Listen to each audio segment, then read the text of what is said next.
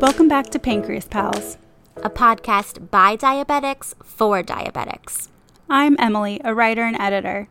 And I'm Miriam, a licensed mental health counselor. We're just two women trying to live our best diabetic lives. While it might not always be easy due to the literal highs and lows, it always helps to have a Pancreas Pal to turn to. Hey guys, welcome to Pancreas Pals. Emily here, and this week I'm so excited. We have Mila from at The Hangry Woman, or that's her Instagram, but her blog is also hangrywoman.com. Hi Mila, thanks for joining us. Hi Emily, I'm so happy to be talking to you. I literally cannot wait for so many reasons. I'm just going to list the reasons now, so this will be a little synopsis of I never do this, I never give a rundown, but I'm just so amped to talk to Mila because I've been wanting to talk to her for a while. Moral of, we're going to talk diagnosis stories, boom. We're going to talk her blog / recipe situation, boom. But also I really, really want to get into the nuts and bolts of recipe testing and all that stuff because, for my fellow diet foodies out there, we know and love all of your recipes. But to start us off, because as usual, I'm getting ahead of myself. Mila, let's unpack that diagnosis story, shall we? Yeah. So a crazy one. It's, I feel like it's still happening almost because it hasn't been that long. But I was first diagnosed with type 2 diabetes in 2016. I was 26 years old. So I went to the doctor with all the symptoms that we all go with. I had to pee all the time. I was getting no sleep because I was up and in the bathroom every 15 minutes. Dry mouth, thirsty all the time, dropping weight really quickly. But at the time I was also overweight. And I have PCOS. So it was kind of it makes sense. Your insulin resistance, and your high blood sugars, that all makes sense because of PCOS. So now testing your A1C, it's very high. You're in the diabetes category. You have type 2 diabetes. And so for me at the time, it was really difficult because I was I know people with diabetes, but they're all older and I want to do things knowing that I can go out and hang out with my friends and go drink and I'll be okay. Or I want to know what the ins and outs of actually living with type 2 diabetes is because I have no idea. I've never known anyone that really talks about it. My mom has type 2, but we never talked about it until after I got diagnosed. And so I was looking for all of these resources in millennial fashion. I was Googling, how do you live with diabetes when you're 20? Still figuring that one out. Yeah. And obviously I didn't find anything, but I was surprised that I didn't really find anything and that I was looking for all of these resources. And so when I kind of got my diagnosis, I wrote about that. I have a blog on the day that I found out, just how I felt and what that was like. And then I just started writing about diabetes in general and how I was living with it and trying to find some of the joyful moments in it, because a lot of times it's stress and numbers and just feeling you didn't do anything right that day, or that you did everything right and it didn't matter because your blood sugar was still high or still too low. And so I wanted to tell people about what that was like, but I also wanted to kind of show people who were newly diagnosed that it was going to be okay. And there are some things that you have to change about your life, and getting a chronic illness diagnosis that is going to follow you for the rest of your life is not the easiest thing, but you can still find some joy in it. You have to dig really deep and work really hard, but you can find some joy there. And so I just wanted people to see that, and see that I wasn't this extraordinary person living with diabetes. There's so many days where I suck at it and I don't do a great job, and I don't have it under control and I don't have things all together. But then there are some days where I'm I got through this with all of my normal responsibilities. And if I can do it, it's possible to find your way there. It might not be overnight, but eventually you'll find your way and you'll find what works for you. And so I started just writing about what life with diabetes was like, and started writing about food and recipes and things that I was doing that I found that I was working with, because I was like, okay, well, if this works for me, like maybe I can put the idea out there and I can inspire some like testing or inspiration. And so that's what people always tell me after they read my blog. They're like, well, I didn't try your recipe exactly, but it inspired me to experiment with something that I hadn't even tried before. And then I ended up really liking it. So kind of like getting people out of that rut with diabetes. And then about 4 years after my type 2 diagnosis, I just noticed that my oral meds weren't working. I was doing like a ton of carb counting and exercising and pre-bolusing and like doing all of the things that I knew how to do. And I felt like my blood sugars just weren't right. Like something was just wrong. And I was like, what, my effort is not matching these numbers at all. And so I was seeing a primary care doctor at the time, and she was amazing. And she had said, well, I don't think that I can handle your diabetes care because I am just not skilled in that area. So I think you need to see an endocrinologist, which is the first time that I was ever referred to an endo, which was really interesting. Yeah. I was going to ask you that. Okay, wait, just hold on. Sorry. Backing up like a hot second, just want to explain. PCOS is polycystic ovarian syndrome. It's very common. It can show symptoms of insulin resistance, weight, like difficulty losing weight, but also weight gain. Obviously, this is not me telling you any of this, but this is just for the listeners who are unaware. Yeah. And, you know, it does have, you know, sometimes you can have more body hair, and you could have, there's just a lot. Google it. It's a disease that happens to a lot of people. It doesn't always mean you have active cysts on your ovaries. It's just, you know, polycystic ovarian syndrome. We'll repeat, Google it. But Mila, so a lot of people who have PCOS obviously do have some sort of insulin resistance. Mm-hmm. So in my mind, I'm listening to this obviously as an educated type 1 diabetic who works in the health journalism field. So might know a teeny bit more than like the, you know, someone who doesn't even know diabetes exists. But I imagine a primary care doctor would be seeing, you know, your GP, that is general practitioner, knew you had PCOS, correct? Yep. Yeah. And they probably knew you had a family history of type 2. Yep. And they probably saw those things and were just like, oh, check, done, solved it, I'm assuming. No hate going to that doctor, but I think that this is extremely common, / I know it is, let alone race playing a factor in that. Obviously, I can't speak to that being a part of my experience, as I am a very white privileged person, but I have heard, we've had people on the podcast who've shared their stories as people of color who've had similar experiences in getting a later diagnosis or not being heard. So not to go into that whole different, that could be an entire episode, but I'm just, you know, curious what's going through your mind at this point, and are you advocating? Do you feel like you're being forced to advocate for yourself and you're like, hey, I still don't feel good? Or is it more like, you know, I'm doing everything I'm doing, like, and your GP was just like, you need to go see a specialist? Yeah. Well, backing up a little bit, like the original doctor who diagnosed me, I had like this really big push and pull with him because I wanted to try everything before I went on insulin. Like I was like, because really we had the conversation, and he basically said, you're 26. If you have to go on insulin for type 2 diabetes, you're not doing what you need to be doing. And so I was like, okay, well, like give me 3 months. We'll try, like, I'll like really stick to my diet, really stick to exercise. And at the time, like, I mean, and like kind of content warning, and I talk about this on my channels all the time, but I was going through a period of disordered eating, over exercising to compensate for blood sugar numbers, then skipping foods or skipping meals because I was like, well, if my blood sugar is high in this moment because of exercise or because of this, so I can't eat, so I can bring it back down, and like doing all of these things that weren't healthy to manage my blood sugar. And so obviously that didn't work. It was never going to work.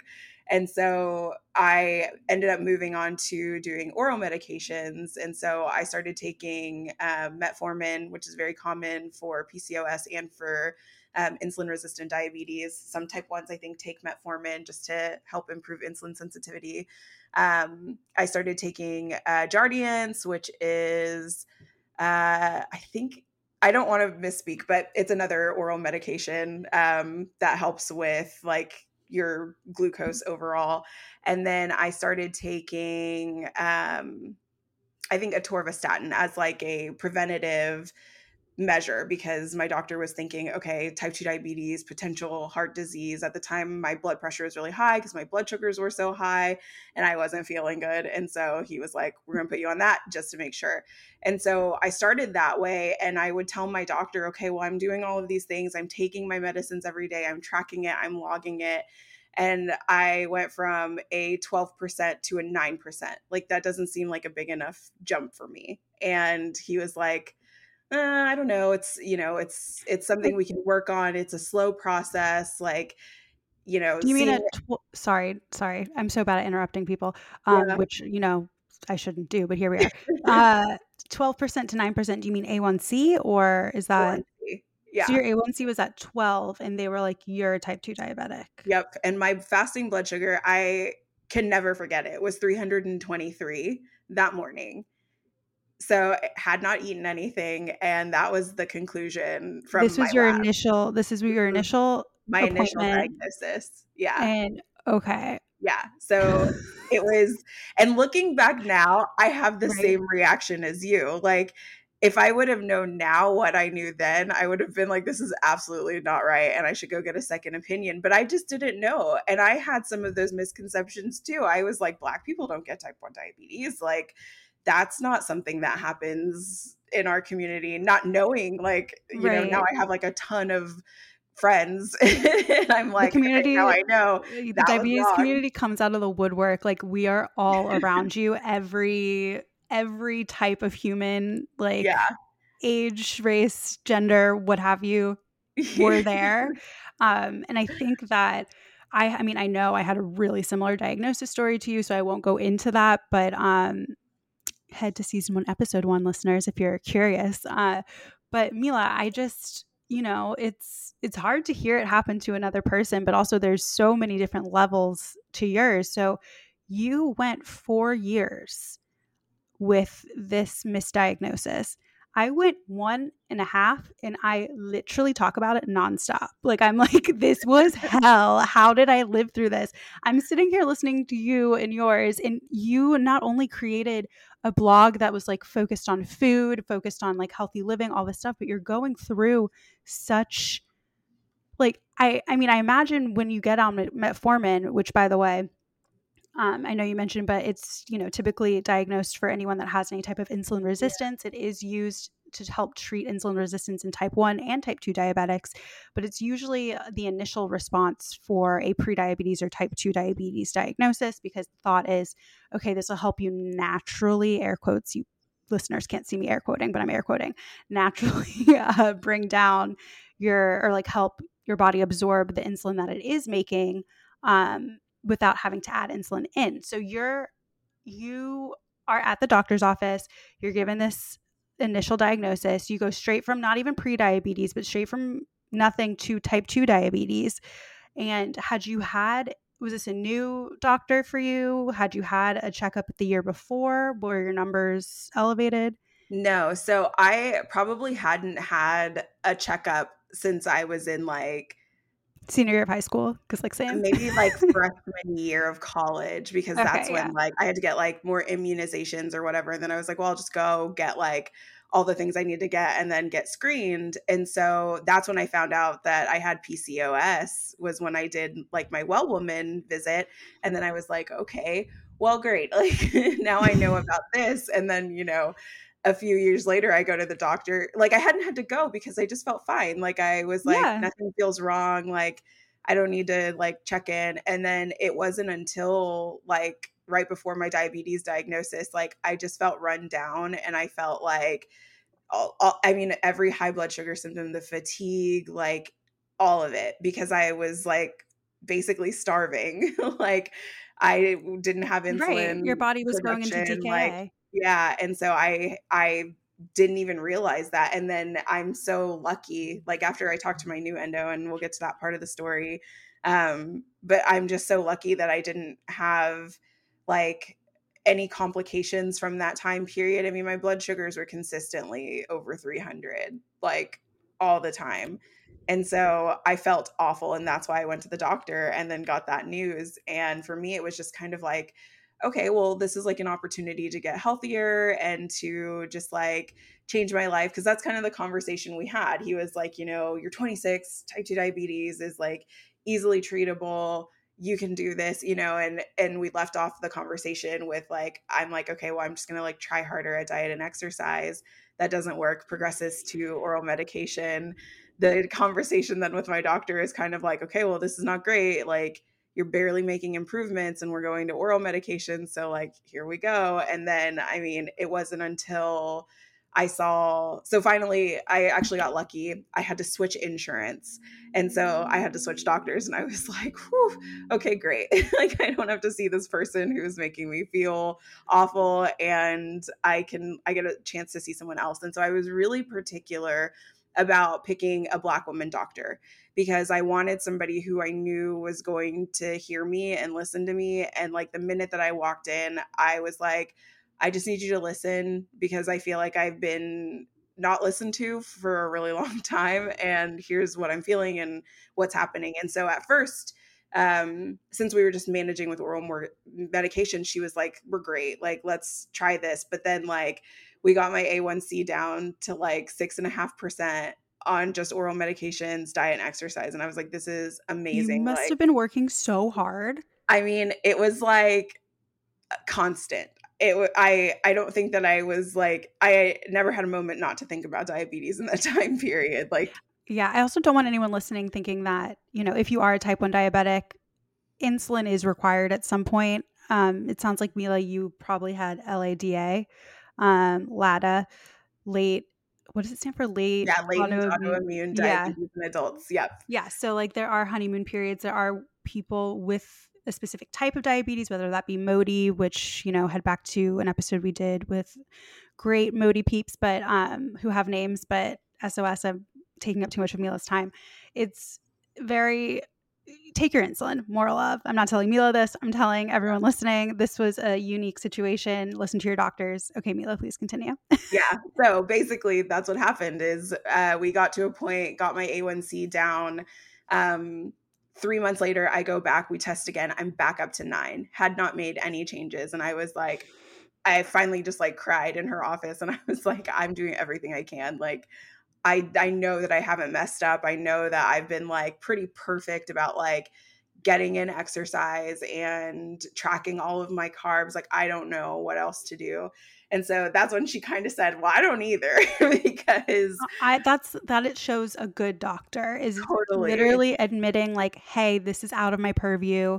You know, there's a reason why specific doctors specialize. They usually go to extra schools, they go to extra years, they go to extra internships.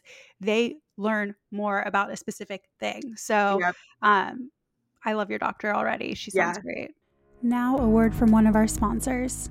Hey, Christy, have you heard of US Med Supply? I think I've seen a commercial for it. It's a medical supply company, right? Yeah, but apparently they're the number one distributor for Freestyle Libre systems nationwide, the number one specialty distributor for Omnipod Dash, and the number one fastest growing tandem distributor nationwide. Plus, they're rated as the number one distributor in Dexcom customer satisfaction surveys. Ooh, sounds like something I need to check out. Do they partner with most insurance companies? Yep, and they'll even help us get set up and work with our insurance companies so we don't have to spend hours on the phone. The actual dream. Right? We and all of our pals can head to usmed.com/pals or call 888-721-1516 to sign up now. Already on their website. And now back to the episode. She was amazing. And so she was like, we're sending you to an endo. And so that's when I met my current endocrinologist.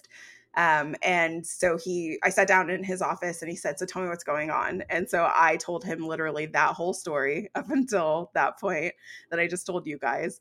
And then I said, I don't know what to do. Like, I feel like I'm doing everything that I should be doing and everything that I know how to do. And I don't know if there's more. And I'm sure there's more, but like, I just like don't know what there is. And I don't want to go on insulin. And so he kind of stops me and he goes, okay, well, have you ever heard of LADA? And I said, well, yeah, kind of. Like, I know a few people with LADA. And he said, that's where I think you are, but we need to do testing to confirm it. And so then he explained to me, like, everything basically about type 1. You're at a point where your pancreas, your beta cells are being destroyed, and so you might not have enough insulin production. Have you ever had your C peptides tested? No. Okay, we're going to test your C peptide levels to find out what's going on. And he said, there are 4 antibodies that we're going to test you for, and here's what they mean. And, you know, so he goes through the whole thing. We get me tested, and then I come up positive for 2 of the antibodies. And then my C peptide is what he said is low normal. So he was like, you're still producing some insulin, but you're insulin resistant from PCOS, and you're also not producing enough. So you're going to have to go on insulin. And so he was like, we're going to officially diagnose you with LADA. You should consider this a honeymoon period, but your honeymoon period basically can last you from now until forever, or it can, you know, you'll notice when you need more insulin, or you start to see some like really sharp declines in your insulin sensitivity. Like, you'll know when that happens, and we'll continually test you. And so that was like a breath of fresh air for me, because I felt like I had been doing so much. And like I said, like, diabetes was on my mind 24/7. I could not think of anything else, because I was just thinking of like, what do I have to do to like keep my A1C in this level? Right. But there's also such, I don't want to put words in your mouth, but when I was misdiagnosed, like that interim where I don't know how people with type 2 manage this, because it feels like a mountain of blame, and it is not someone's fault. Yeah. There are a slew of things that contribute to any type of diabetes diagnosis, one of which may be diet, but that does not diet. A bad diet in itself does not land you in any type of diabetes. So, it's just so disheartening when you're working your butt off, not eating any carbs, exercising a ton. Yeah. And it's really easy to slip into any type of disordered eating when you have that, you know, a doctor breathing down your neck being like, you're not doing enough. This is on you. You're not putting in this extra time, this extra mile. I'm like, literally, I am. I couldn't do anything more. And my A1C was still going up. Yeah. So it's just like the weight of like, fault almost from any type of diabetes diagnosis, but specifically a type 2, because the thought process is, oh, insulin is the end of the line for you. Mm. Like, this is awful. Like, you're always going to be on insulin if you have to go on insulin. And, you know, insulin is there for a reason.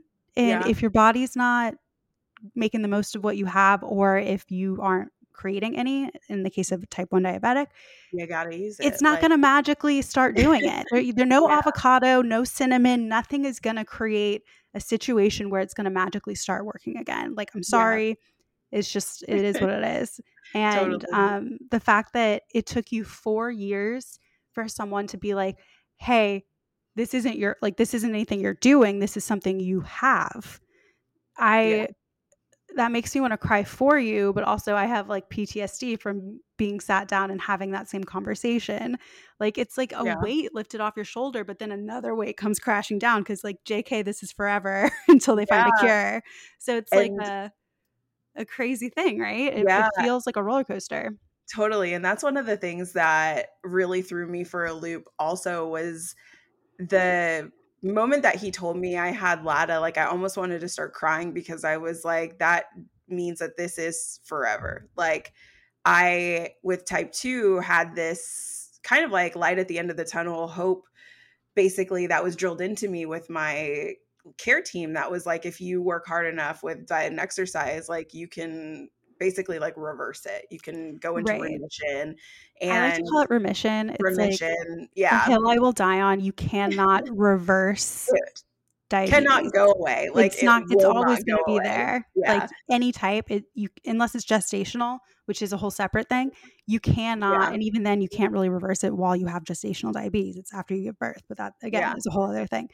So, we'll say remission for this. But so for me, that thought, right? That thought came immediately. Like, oh my God, like, okay, well, insulin's going to be like a rest of my life kind of thing. It's not going to be this, like, you have this goal to be able to get off of it. And I like commend and applaud anyone who can manage by, you know, not having to take insulin, that can manage with lifestyle changes. And I think that's such a great thing. But I think a lot of doctors kind of put this hope into your head sometimes that like, that is the end goal, when it's like being healthy is the end goal. And if that takes taking insulin or taking oral medications, like that's not a bad thing either. And that doesn't necessarily mean a patient is not trying to do the healthiest thing for themselves. And so to me, even the shift in that messaging, like seeing primary care doctors who mainly have type 2 patients,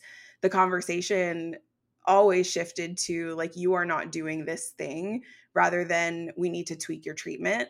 And so when I started meeting with my endo, the conversation was always like, okay, your A1C is this number. It's just a number. This just means that we need to try something else. And so the benefit with LADA is I can try oral medications or like do a full insulin routine or a blend of the two. And so I think what's like cool about working with my endo on that is he's always open and he's always like, we can tweak anywhere. So don't ever feel like you're doing something wrong necessarily. Like you might be, and we might have to like figure it out and talk about it. Yeah. But you know, he was like, take away the blame of yourself for a number and just look at the number as your data and then decide what you got to do with that data and move on to the next point. And so that's always been really helpful for me.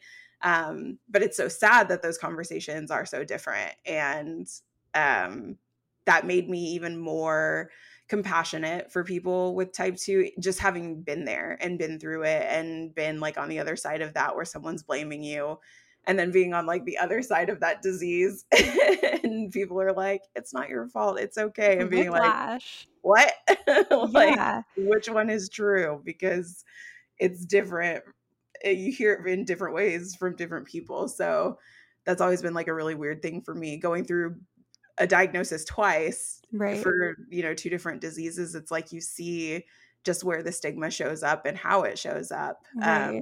I actually had the same doctor diagnose me. Really? Twice. So she never admitted that she was wrong either. She was like, I was going into DKA at this point. I'd been seeing her for 1.5 years, but I hadn't been in her office for like 4 months at that point, until I finally got to see her again. And they ran my A1C. It was basically this big dramatic thing. They didn't think that I was checking my blood sugar once a week, because with type 2, they like randomly pull these like, oh, check it once a week and see what it is. Like, okay, sure. Now we know that doesn't do that much, but whatever. And I'd been calling her office with all these high 300 blood sugar numbers for months, and no one, they were just like, oh, we'll let the doctor know. We'll let the doctor know. Just drink more water. And I'm like, okay, so like obviously like going into DKA, like high key dying, and I was home for like a minute, and so I went in to see her, or their office called, and I was like, I'm in Jacksonville, like I will come into your office. And they were like, you need to get to an ER. I was like, no, I'm just coming into your office, like what's going on? And they were like, we thought you were calling about one high blood sugar number and we're anxious about it because we see on your chart you have anxiety. And I'm like, literally, no. I've been calling with different numbers every time, and it's been for months. And they were like, oh, come in. They did my A1C. It was like in the 9s, whatever it was at that point. And she was just like, oh, you have type 1. Meanwhile, they had tested me for all the antibodies, and it came back positive for like one of them for type 1. And they did that about a year prior. And she was like, oh, I didn't think anything of it because of your age. That was literally it. Like, what? I was like, you're not my doctor anymore. Like, things for nothing. Literally almost died on your watch. Like, now you have a lifetime hater over here. But anyways, I'll let go of it eventually. I do want to like segue a little bit to, I don't think that was proper English, so I hope my boss wasn't listening to that. But I want to hear a bit about how your blog is going at this time, but I also like, and how you're kind of shifting. I remember when you announced that you got the LADA diagnosis.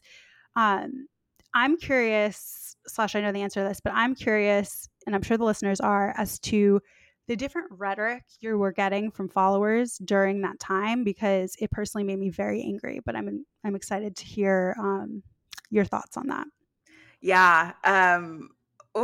It was really interesting before I revealed my LADA diagnosis, because I obviously was working from the perspective that I had type 2 diabetes. And so I would always say, you know, there's like this difference in language and the way that people talk to and about people with type 2 diabetes. And it's really unfair, you know, when we're all working toward the same goal and the same thing. And I feel like people with type 2 get thrown under the bus to protect people with type 1 from having their feelings hurt about being lumped in with people with type 2.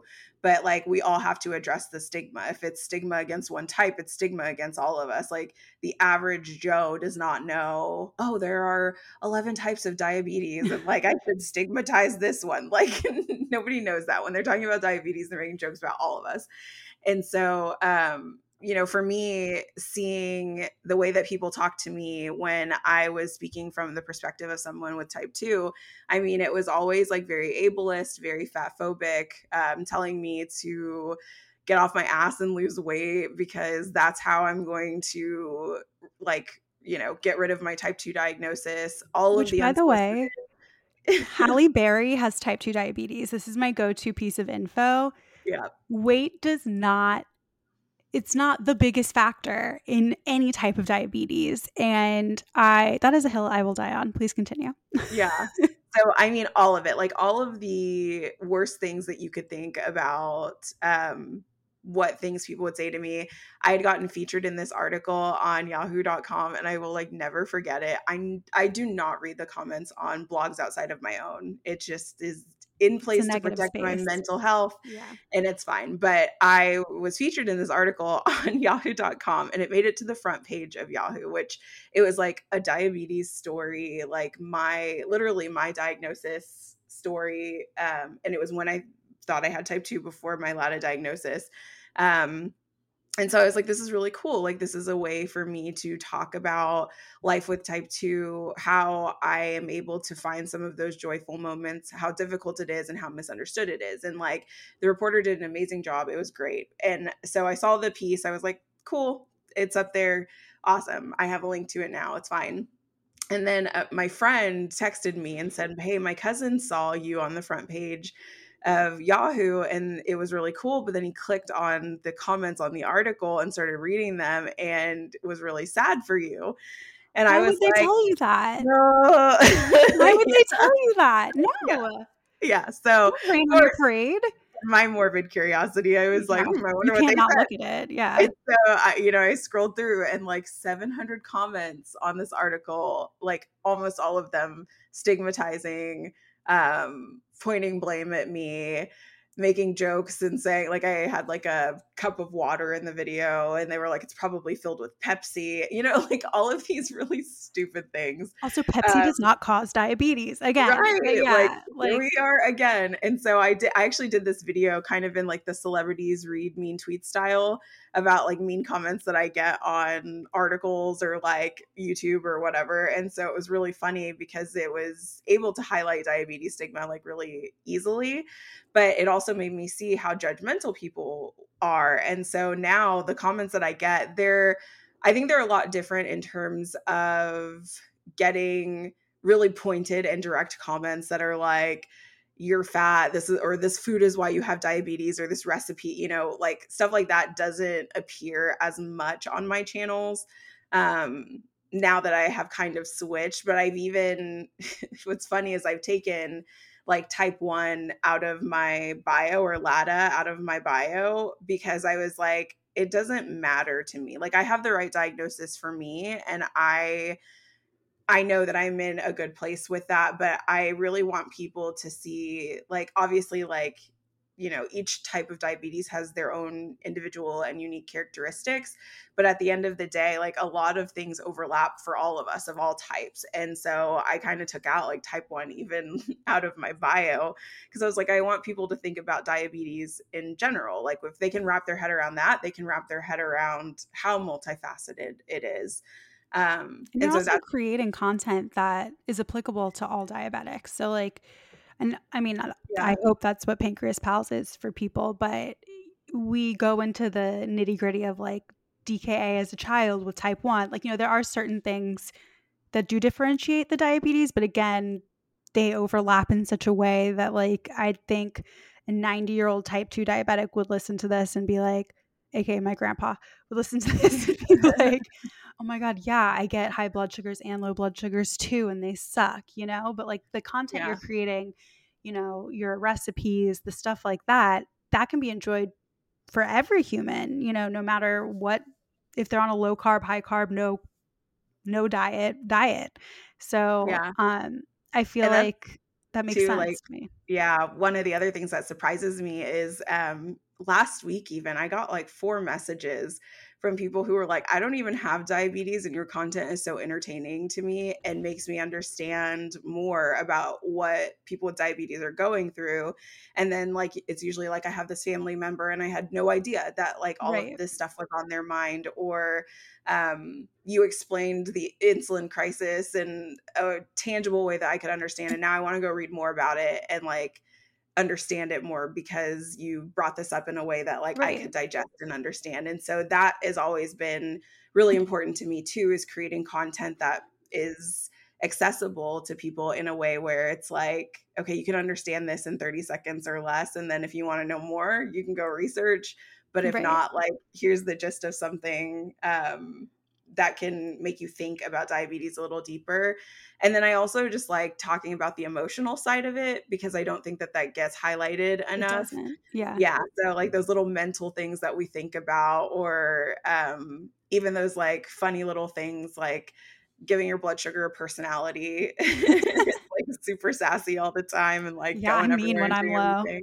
My boyfriend would be the first one. Like when we moved, we've been together for 3 years, and when we moved in together in December, like I realized I'm mean. He's like, you've always been like this when you have a bad low. I'm like, oh my God.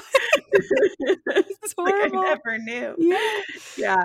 So all of those things, like just being conscious of representing diabetes in a way that is true and authentic to my experience with it, but also hoping that like someone else will see it and be like, oh man, me too. And like, it starts a conversation, or it like makes someone feel seen and like somebody does understand what they're going through. Cause I think for a lot of us, like before I started blogging, I didn't know a single person in my age group with diabetes, or like before I like started kind of like looking on Instagram for other people.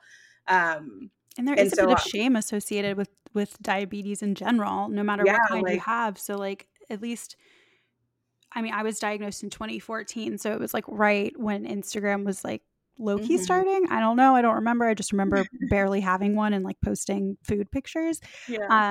But there was no, you know, obviously there were Facebook groups and stuff like that, but like I wasn't going to join a Facebook group at like 20 years old when I was, it was like a whole thing. And now I look at what you've created, I look at, which is on a much bigger scale than Pancreas Pals, but just the level of people that we have writing into us and followers. And I mean, for my day job, I do get a huge audience working at Hearst, but and getting to write about diabetes and, you know, being featured on different magazines within the company, it's insane the amount of people that reach out and they're like, I didn't know a single person with diabetes, and your podcast, your essay in Good Housekeeping, your diagnosis story and prevention, like changed the way that I think about the disease and like helped me disclose this to my new college roommate, or made me feel better about my son who was recently diagnosed and I knew no one.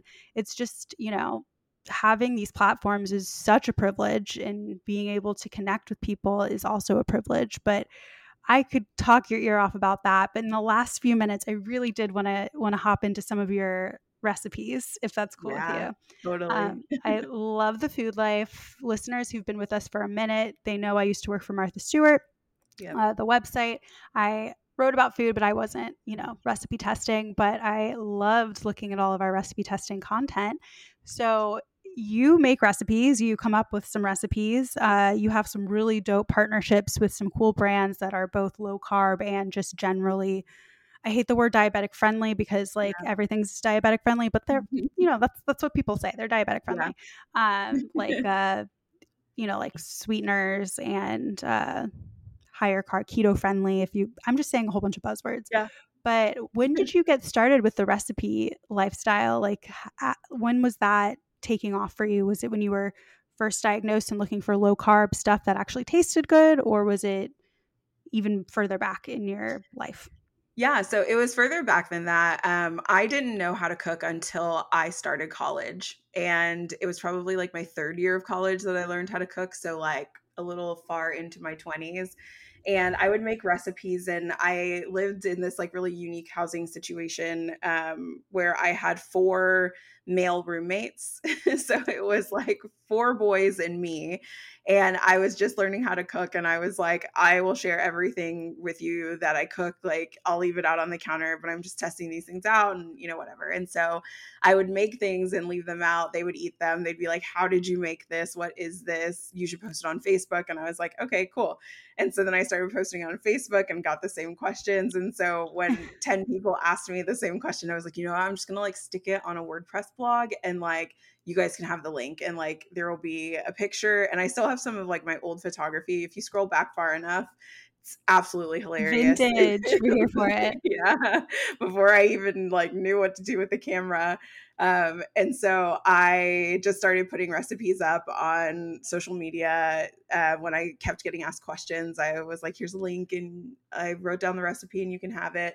And then over time, just as I think I started that in like 2012, and then in 2016, I got diagnosed with diabetes. And so after that, when my first instinct and kind of first direction was change your diet, I was like, well, I can try making blood sugar friendly things. And yeah, we're going to try some stuff and see what happens. And so I started writing about like baking and my food adventures and trying sugar substitutes and sweeteners and seeing what they did to my blood sugars and just experimenting with things. And I was like, if I can, you know, turn something that I really love blood sugar friendly and make a healthy swap and make it work for me, like, I think people would be really interested in hearing that.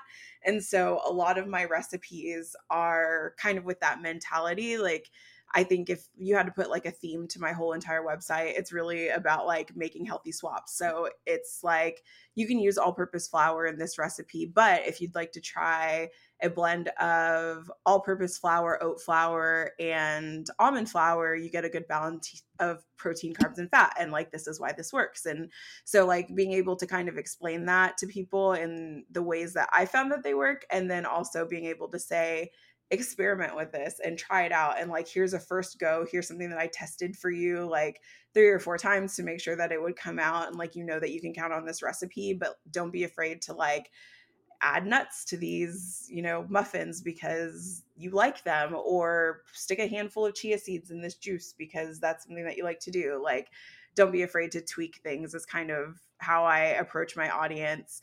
And lately, I think I've been doing less cooking, which everyone has hated. I've got like an email a day that's like, when are you going to post a new recipe on your website? Like, it's coming, I promise. I'm sorry. She's busy, guys. Come on. Life happened. And so I'm trying to restart my life. It's fine. And so, yeah, I get that email every so often, but right now I'm kind of focusing on informational content about food. So really explaining like why certain things work, or food hacks that I really love. Like, I love eating mango, but mango always will spike my blood sugar and it's so delicious, and I will bolus for it. But I notice I have a lower spike if I pair it with yogurt and chia seeds. And so like sharing little things like that. That really helped. Thought about people getting your RD, becoming a registered dietitian, or doing a nutritionist course? I want to do it so badly, and I've looked into it, and it's so expensive. It's money. I've been looking into it also. So yeah. Anyone listening, especially my parents, don't hold your breath. It's not happening. Anyway, I have the like huge desire to do it because I feel like I already kind of do half the job through. Right. We know what more. I do. Yeah. And we can see it. Like, do you have a CGM or anything like that? Yeah, I do. So for those listening who don't know what a CGM is, it's a continuous glucose monitor that measures the level of interstitial of glucose in the interstitial fluid in between your layers of skin. Really sexy, I know, but life-saving technology. 10 out of 10 would recommend if you can afford it, if you have health insurance coverage, that's a whole other thing, and it's not great if you're in the US, but if you're in like the UK, do it up, live your life, tell us how it is. We are running out of time here. I feel like I could have like a whole season with you on, because you're great and I find everything so interesting. Final question for you. Also, sorry, I know I cut you off, but I just really wanted to ask this question. So I guess I'm not sorry. Do you remember the first recipe you ever made that you were like, I want to do this for life? Oh, goodness. The first recipe I ever made that made me feel like I want to do this for life. I feel like there are two on my mind. One is it's like the first thing that I ever made that went viral, and it's called a chaffle. And so like, if you don't know what a chaffle is, it's literally, and this is going to sound so disgusting, so don't judge me, but you take cheese and you stick it in a waffle maker. You mix it with egg, almond flour or coconut flour, and seasoning or spices. You like fry it in the waffle maker. When you take it out and you like put it on a plate, you give it like 3 minutes, it crisps up, and it's a high fat, low carb waffle. That sounds amazing. And you can pour syrup on it. It's like, it tastes like a waffle. Like, it's crazy. And so I made one and they went viral, and it was like the coolest experience ever. Cause like, I was like, oh my God, so many people are seeing this recipe. It's so fun. Like I said, super high fat. So one of those like very rich things that you maybe want to like not do all the time, but good in place of, you know, a waffle if you're trying every so often. But I think that one was really cool. And then another recipe that has done really well on my site is a family recipe for Jamaican oxtail, which is like a kind of like stewed beef dish. And so I was able to take that and another recipe and do kind of like a healthy flip on them for eating well, which was really cool. Yeah. Because it was like, I get to take some traditional dishes that are usually told, like I was told I couldn't really eat Jamaican food after I got my diabetes diagnosis. And that's a big part of why I started kind of documenting recipes too. I was like, I'm going to be a little rebellious here, and I'm going to try different things, like whether it's changing the portion sizes and making a giant banana bread, 8 mini loaves of banana bread, or if it's changing the ingredients and swapping things out to lower the carb count or balance out the fats. Like, I really love that healthy swap idea. And so that shows through in a lot of my recipes. But I think those two are probably the two recipes that I feel like that made me see that like, okay, that's what I want to do. Like, I want people to enjoy something so much that they go back to my website, log in, leave a comment about how much they love it, and then like continually make it. And it's like a staple in there. They both sound worth it. Yeah. Sign me up. Well, thank you so much, Mila. Again, you're the best. Everyone, be sure to follow Mila on Instagram at The Hangry Woman. Head to her blog, is it thehangrywoman.com? Either one. Hangry. It's just, is it both? Damn, check you out. Okay, either thehangrywoman.com or hangrywoman.com. Be sure to follow us on Pancreas Pals. On that too. But mostly on Instagram at Pancreas_Pals, on Facebook at Pancreas Pals PP. Slide into our DMs on both. We love hearing from you. Hit us up with an email, which some of you do, which is really cool, and we're here for it. And that is isn't it cute? pancreaspals123@gmail.com. We'll be back with another episode. You're going to hear from Miriam soon. We're going to check in on her and little Bebe Max, and you're going to hear from Christy soon. So be sure to keep up with us in season 9, which is wild. So glad we finally got you on the podcast, Mila, and thank you a million times. Thank you so much. All right, guys, have a great rest of your week, and thanks again. Today's episode was brought to you by US Med Supply. Thanks for listening. Hey, Christy, have you heard of US Med Supply? I think I've seen a commercial for it. It's a medical supply company, right? Yeah, but apparently they're the number 1 distributor for Freestyle Libre systems nationwide, the number 1 specialty distributor for Omnipod Dash, and the number 1 fastest growing tandem distributor nationwide. Plus, they're rated as the number 1 distributor in Dexcom customer satisfaction surveys. Ooh, sounds like something I need to check out. Do they partner with most insurance companies? Yep, and they'll even help us get set up and work with our insurance company so we don't have to spend hours on the phone. The actual dream. Right? We and all of our pals can head to usmed.com/pals or call 888-721-1516 to sign up now. Already on their website.